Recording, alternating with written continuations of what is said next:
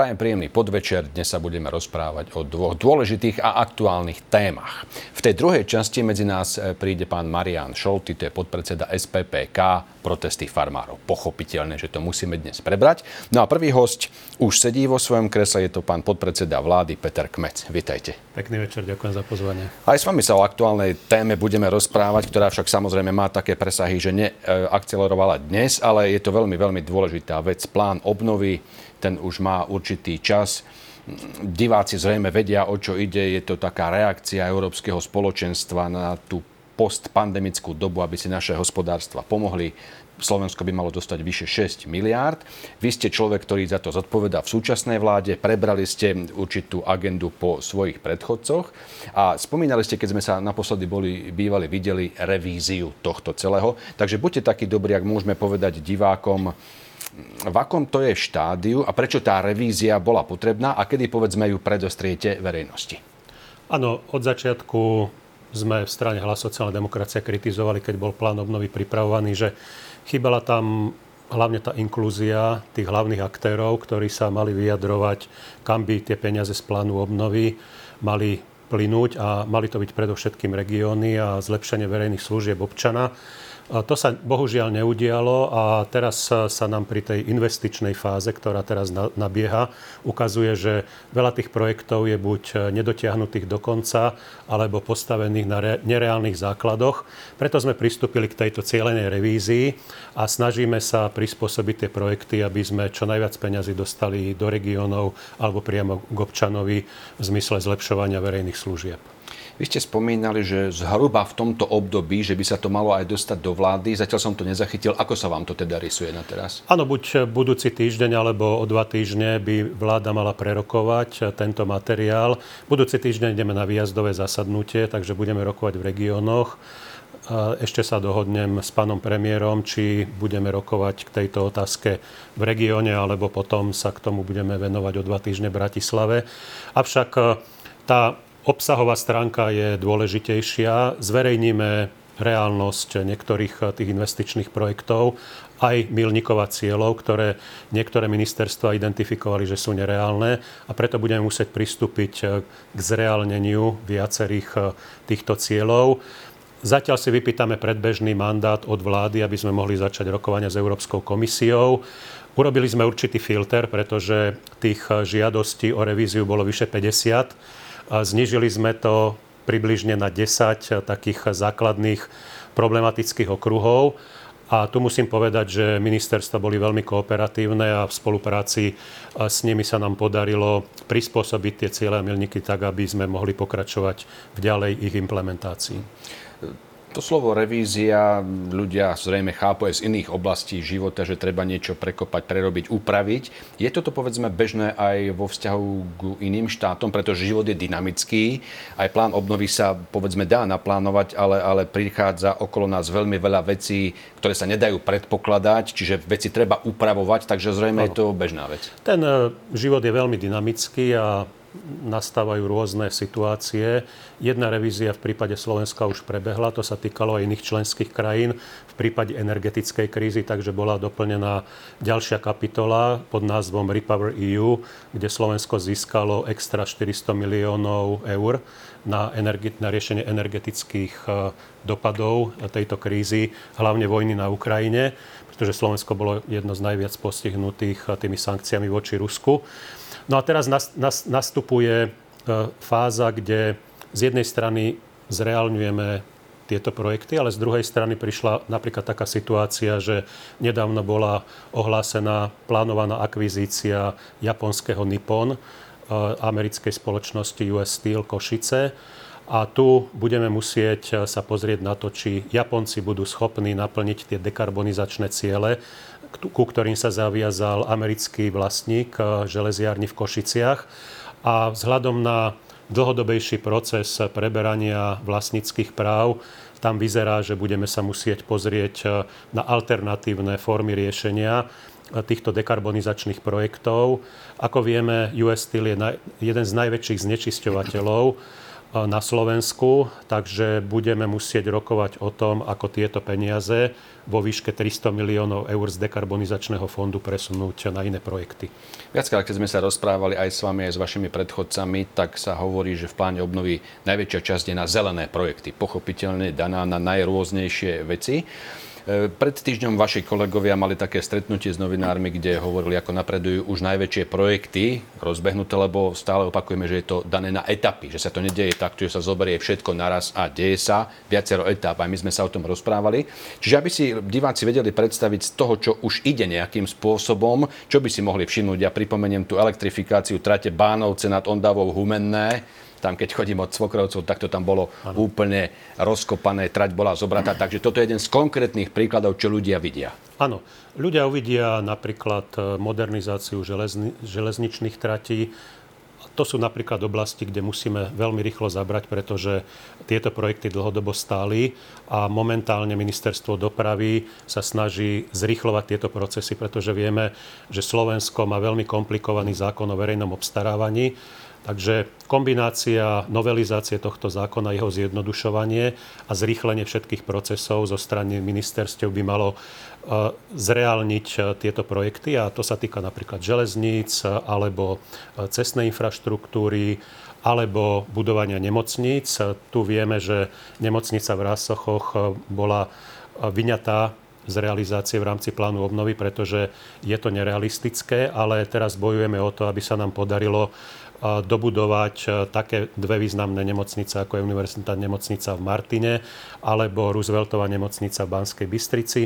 To, čo malo ísť na Rásochy bolo rozmenené na regionálne projekty e, lokálnych e, nemocníc, takže obce a samozprávy budú vidieť a hlavne občania, že do týchto regionálnych nemocníc pôjde viac peňazí. Narazili ste aj na niečo také, čo povedzme bolo teoreticky na papieri, ukazovalo sa to, že by to mohlo ísť, ale keď ste si to pozreli a reálne ako keby uchopili do rúk, tak vyskočili problémy? Tak spomínal som už e, tú nemocnicu v Rásochách, pretože tam e, si myslím, že predchádzajúce vlády urobili veľkú chybu, že začali plánovať od bodu nula.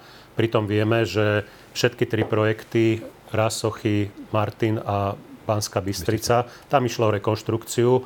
Momentálne sa hovorí o výstave novej nemocnice, ale z minulosti boli pripravené tie projekty v dosť pokročilej fáze. Bohužiaľ, vládna koalícia pred nami e, tieto projekty zrušila a začala ich plánovať na novo, no a tam sme stratili hrozne veľa času.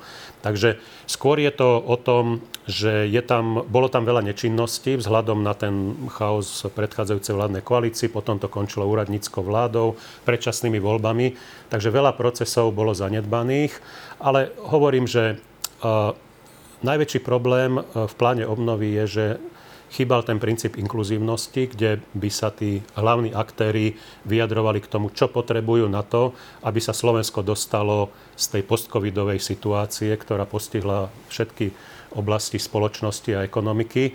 A to si vláda nevypočula. Ten plán obnovy bol písaný od zeleného stola v Bratislave, dokonca v Bruseli. A tu teraz musíme naprávať, naprávať vlastne tieto krivdy, ktoré boli napáchané voči regiónom a občanom. Takže skôr, skôr sa snažíme zreálňovať to, čo už bolo prijaté. Vy ste spomenuli regióny, to je veľmi dôležitá súčasť tohto celého diania. Napríklad dobrým príkladom sú nám Poliaci alebo Česi, ktorí to už dávno hm. pochopili a e, vtiahli ich do týchto procesov a zrejme im to prináša efekty. My sme sa naposledy videli na tej tlačovej besede, kde ste boli s predstaviteľmi aj ŽÚB, aj e, z MOSu. Do akej miery sa vám toto darí upravovať tak, aby naozaj nielen peniaze, ale, ale aj tie ešte predprípravné práce, rozhodovacie procesy, to samotné dianie bolo v regiónoch? Áno. Tu sa tiež bohužiaľ vyčlenilo veľmi málo peňazí pre regióny, je to iba 10% z celkovej alokácie 6,4 miliárd. Takže regióny majú nedostatok peňazí na obnovu eh, tých svojich regiónov po covide a po ekonomickej, teda energetickej a inflačnej kríze. Snažíme sa teraz v spolupráci s jednotlivými rezortami identifikovať niektoré oblasti, kde by sme vedeli presunúť priamo z rezortov do regiónov niektoré, niektoré investície. a, hlavne, hlavne aj tie peniaze, ktoré boli alokované na ministerstva, aby boli úzko koordinované s, s regionálnymi lídrami, predovšetkým na úrovni ŽUP, pretože väčšinou sú to väčšie projekty vo výške niekoľko desiatok až 100 miliónov a malé obce zase nie sú schopné v takomto rozsahu tieto peniaze implementovať. Takže skôr ten partner je župa, veľký územný celok, takže s nimi máme veľmi intenzívnu komunikáciu a ako ste spomínali, na tom stretnutí sme mali veľmi dobrú debatu. Získali sme určité podnety a teraz veľmi intenzívne komunikujem s jednotlivými rezortami, aby vtiahli do implementácie týchto, týchto projektov e, jednotlivé župy. Predčasom e, trošku nastal na Slovensku rozruch e, v súvislosti s pozastavením posudzovania tej štvrtej etapy z plánu obnovy. Napríklad opozičné strany hovorili, že tie peniaze sú ohrozené pod vplyvom vnútropolitických mm. dianí, ktoré sú na Slovensku, konkrétne tie trestné kódexy a možno nejaké iné veci. E, tam treba opäť zrejme vysvetľovať ľuďom, že to neznamená v tejto chvíli zastavenie peňazí, ale E, je to proces posudzovania.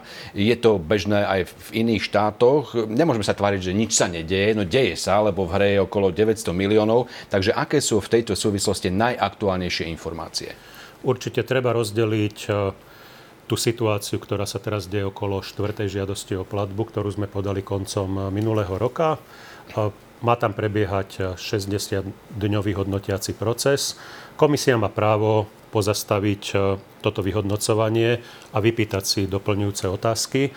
To sa aj udialo, pretože ako vieme, vládna koalícia naplnila svoj predvolebný sľub ohľadom 13 dôchodkov a musíme nájsť kompenzačné opatrenia, aby sme zabezpečili udržateľnosť dôchodkového systému, ktorý je zakomponovaný v tejto štvrtej žiadosti o platbu. Ide o jeden z milníkov a je to aj dôležité, aby ďalšie generácie sa nepotýkali s problémom, že budeme mať nedostatok peňazí na dôchodky. Takže vládna koalícia k tomu pristúpila veľmi zodpovedne. Minister práce Erik Tomáš má pripravené kompenzačné mechanizmy, ktoré procese e, legislatívneho schvalovania v parlamente budú, budú príjmané. A my teraz momentálne odpovedáme komisii na tieto otázky. Je tam e, aj otázka limitov verejných výdavkov, ktorý, ktorý je jedným z milníkov z minulosti. A tu prebieha veľmi intenzívna komunikácia medzi Ministerstvom financí, Radou rozpočtovej zodpovednosti a Európskou komisiou, pretože aj na európskej úrovni sa nastavujú nové pravidlá na riadenie verejných financií. Takže tu opäť e, veľmi odborne, expertne komunikujeme. Ja som mal dneska napríklad e, veľmi dobrú debatu s generálnou riaditeľkou plánu obnovy v rámci Európskej komisie Selin Gaverovou, kde sme si vyjasnili viaceré oblasti. A samozrejme bola aj otvorená otázka novelizácie trestného zákona, avšak všetko sa to deje e, v expertnej úrovni.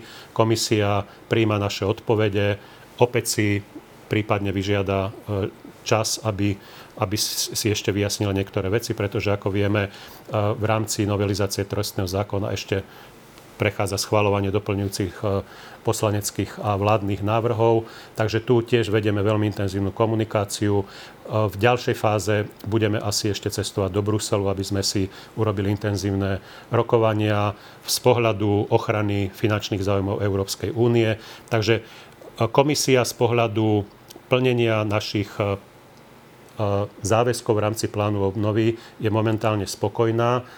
Čo sa týka tých aktivít opozície, to musím jasne povedať, že došlo k zbytočne spolitizovanému procesu, došlo k úniku dokumentov, z ktorých Európska komisia nie je veľmi nadšená, pretože všetka tá komunikácia má prebiehať v dôvernom formáte a Ide nám tu o vzájomný úspech, pretože aj pre komisiu je plán obnovy nový finančný nástroj pre členské krajiny. Ak sa takéto oblasti budú politizovať, tak eh, nebude to vyhovovať eh, ani európskym inštitúciám, ani členským štátom. Takže opozícia tu zohráva veľmi negatívnu úlohu. Tu musím povedať, že eh, progresívne Slovensko zneužilo túto oblasť už do kampane, či už na prezidenta alebo do eurovolieb. A bohužiaľ musím povedať, že je to v neprospech eh, Slovenska a progresívne Slovensko a opozícia robí medvediu službu Slovakom a Slovenkám.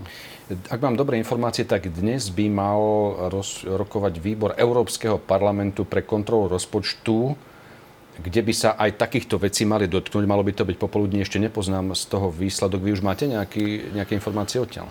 Áno, máme, máme predbežné informácie a pozície Európskej komisie, ktoré by mali z tejto líny, ktoré som odprezentoval. Opäť je to súčasť predvolebnej kampane a našich europoslancov, predovšetkým nástupcu náhradníka za pána Šimečku, pána europoslanca Mihála, ktorý sa opäť chce ukázať v nejakom svetle a zapája sa do tejto kampane na Slovensku. Predvolal si na, na základe svojej iniciatívy generálnych riaditeľov z Európskej komisie, ale ako hovorím, táto odborná debata sa vedie a ja si myslím, že je zbytočné politizovať túto tému v Európskom parlamente. No však opozície bývajú také, nie akákoľvek ano, vláda, ano. akákoľvek opozícia, to je ich robota. Ide, aby... ide o to, že mali by sme viesť odbornú kritickú debatu tu na Slovensku a nevyvážať tieto problémy do Bruselu, do Európskeho parlamentu, pretože je to zbytočné. Momentálne nám ide o to, aby sme prispôsobili ten plán, plán obnovy čo najviac potrebám Slovenska, či už regiónom, občanom alebo slovenskej ekonomiky asi pred týždňom na tejto stoličke sedela vaša predchodkynia, pani Lívia Vašáková, rozprávala sa s mojou kolegyňou, zase Ankou Galovou a môžeme si teraz taký krátky zostrih dať z toho, čo práve v tejto súvislosti od nich zaznelo. Určite nie je dobré, keď sa takéto veci dejú. V prípade Slovenska, kde už boli vyhodnotené tri žiadosti o platbu, tak iba raz sa nám stalo, že Európska komisia pozastavila hodnotenie a bolo to len na veľmi krátke obdobie niekoľkých týždňov. My sme v tom čase už komunikovali s Európskou komisiou, takže sme vedeli, že to riešenie, ktoré ponúkame, Európska komisia s tým súhlasí, lebo potrebný určitý čas, aby sme ho vedeli úplne dotiahnuť do konca. Neviem, ako je to teraz a či vlastne toto pozastavenie hodnotenia uh, sa bude týkať obdobia niekoľkých týždňov. V tom prípade akoby je to téma, že ktorá sa vyrieši a nie je to dôvod na znepokojenie, alebo je to vlastne obdobie, ktoré sa bude týkať niekoľkých mesiacov, prípadne vlastne až konca tohto roka, alebo nebodaj aj ďalej, čo znamená potom, že celý ten proces plánu obnovy by sa ohrozil, lebo máme tam pol rok 2026, keď je potrebné vlastne mať už skončené všetky úlohy, ktoré máme v pláne obnovy na to, aby sme si mohli požiadať o tie peniaze. Ako náhle sa bude blokovať táto žiadosť o platbu takto dlho, tak tým pádom vlastne sa bude odsúvať plnenie všetkého ďalšieho, čo v pláne obnovy máme a dostaneme sa pomaly do situácie, ako boli staré eurofondy, že budeme chytať vlastne akoby toho psa za chvost, aby sa nám podarilo zachrániť, čo sa dá. No, vy máte aktuálne informácie, ako dlho by asi tento proces toho pozastavenia, posudzovania mohol trvať? Dá sa to vôbec dopredu nejak odhadnúť? Otázka týchto dvoch otvorených tém, ktoré sa týkajú či už existujúceho milníka v rámci štvrtej žiadosti alebo toho minulého milníka v súvislosti s limitmi verejných výdavkov, by sa mali vyriešiť v perspektíve najbližších týždňov. Ja pevne verím, že aj otázka ochrany finančných záujmov Európskej únie z pohľadu novelizácie trestného zákona bude vyjasnená v úzkej koordinácii s, s Európskou komisiou, či už je to na úrovni komisára Reindersa alebo na úrovni sekcií plánu obnovy. Takže ja tu nevidím nejakú hrozbu výrazného zdržania. Čo sa týka štvrtej žiadosti o platbu, tam v podstate, ak naplníme všetky tieto milníky a ciele, tam, tam si myslím, že ona môže už prebehnúť e, v najbližších mesiacoch. A napriek tomu, ak by aj došlo k nejakým väčším zdržaniam, môžeme začať podávať e, piatu žiadosť o platbu, kde sme už tiež e, v určitom pokročilom štádiu plnenia týchto milníkov a cieľov. Takže skôr by som e, aj v prípade e, pani Vašákovej apeloval na to, aby sme čo najrychlejšie prešli k tejto e, investičnej fáze, pretože na účte máme 2 miliardy eur. Takže je to skôr otázka efektívneho využívania tých peňazí, ktoré už máme na svojich účtoch. A tam, bohužiaľ, dochádzalo k zanedbaniu tejto investičnej fázy a to je kritika predchádzajúcej vládnej garnitúry. O týchto témach, keď sa rozprávame už dlhodobejšie s rôznymi politikmi z rôznych vlád, tak presne sa hovorí, ako aj vy hovoríte, taká tá pripravenosť projektov a ich reálne také nastavenie, že naozaj zmysluplné, efektívne a v danom prostredí pre danú oblasť potrebné. Vy, aj keď ste nastupovali do funkcie, tak ste hovorili, že sa pokúsite to nejakým spôsobom tak učesať, aby naozaj tých, z tých obrovských súm, ktoré nám dávajú tie bohatšie štáty Európskej únie, sme čo najefektívnejšie zlepšili životnú úroveň na Slovensku proporčne po všetkých regiónoch, pre rôzne oblasti. Mm. Darí sa vám to zatiaľ? Ste tam povedzme od konca októbra, ten čas ide, doba je rýchla, problémy pribúdajú? Ja si myslím, že touto cieľenou revíziou sa nám podarí zreálniť tú investičnú fázu a treba povedať, že reformy na papieri bez investícií nie sú žiadne reformy a tu, tu musím povedať, že tu musíme zabrať predovšetkým v tej, v tej investičnej fáze, pretože ide o to, aby sme tieto rozsiahle finančné prostriedky čo najrychlejšie dostali do regiónov. Aj z toho dôvodu, lebo čakajú nás veľké investície opäť z eurofondov a tu platí princíp zákazu dvojitého financovania, takže najprv musíme veľmi významne za, za, zapracovať na investič, investíciách v rámci plánu obnovy a potom nabehne vlastne tá eurofondová fáza. Toto sú veľmi také ťažké, komplikované veci pre tých ľudí, čo sa v tom nevyznajú. Povedzme, váš aparát, koľko vy máte ľudí, kolegov okolo seba a, a je to postačujúce? A opäť taká podotázka, často sa na Slovensku hovorí, že, že mnohí šikovní nechcú ísť do štátnej sféry, ktorí vedia jazyky, ktorí sú vzdelaní IT, ekonomicky, ktorí sa vedia uplatniť v súkromnej sfére. Mhm. Čiže máte dosť, dosť kolegov, ktorí sú naozaj schopní, kompetentní, jazykovo vybavení, odhodlaní a ktorí majú radi republiku, ktorí chcú takto pomôcť. Áno. Ja si myslím, že tento plán obnovy je možno aj určitý taký testovací model na to, ako pritiahnuť do štátnej správy mladých ľudí a odborníkov na projektové pozície, pretože toto sú projektové miesta, kde treba naplňať tie jednotlivé ciele a milníky, takže sú presne stanovené vízie, na ktorých treba pracovať. A ja si myslím, že toto je aj dobrý model na reformu slovenskej verejnej a štátnej správy. Takže tieto peniaze sa budú dať vedieť efektívne využiť aj potom do budúcna, že títo ľudia nám potom budú vedieť urobiť veľmi kvalitné služby aj v iných oblastiach, nielen v rámci plánu obnovy. Ja, ja by som len pripomenul, že čaká nás teraz investovanie do sociálno-ekonomického fondu, kde sú tiež vyčlenené určité peniaze na znižovanie negatívnych dopadov zelenej a digitálnej transformácie, takže veľa peňazí by malo ísť opäť do regiónov na znižovanie týchto negatívnych dopadov. Takže týchto ľudí potom budeme vedieť využiť aj do budúcna. Zajtra váš kolega, minister školstva Drucker, bude mať tlačovú besedu, kde chce za svoj rezort porozprávať, čo ich v najbližšom období čaká. Náš čas sa kráti a premostím na ďalšieho hostia. Veľké protesty farmárov a okrem iných výčitiek hm, hovoria neraz aj tá komunikácia s európskymi štruktúrami, s Európskou komisiou, s parlamentom a s ďalšími orgánmi. Vy ste diplomat, teraz sa vás nepýtam ako ministra pôdohospodárstva, tam je váš kolega, ale, ale naozaj sú to vážne veci a zdá sa, že, že aj vo viacerých štátoch niekde trošku tvrdšie protestujú, u nás to bolo také decentné. Do akej miery, povedzme, vy by ste zo svojho úradu, ak je to vôbec možné, lebo máte určité kompetencie, vedeli v tomto v sektore nejakým spôsobom možno pomôcť a komunikovať. Isté je to najmä minister Takáč, ale, ale aj vás sa to nejakým spôsobom týka? Hmm. Určite treba čoraz viac dialogu medzi centrom, Bruselom a členskými štátmi, pretože veľa tých rozhodnutí bolo opäť robených od zeleného bruselského stola, predovšetkým čo sa týka otvárania sa Ukrajine, e, európskeho trhu ukrajinským produktom. A opäť e, neboli dostatočne konzultované predovšetkým susedné krajiny, Polsko, Slovensko a Maďarsko a došlo k výrazným e, disproporciám, čo sa týka konkurencie schopnosti na týchto, na týchto trhoch. Veľa tých produktov zostávalo na našom území.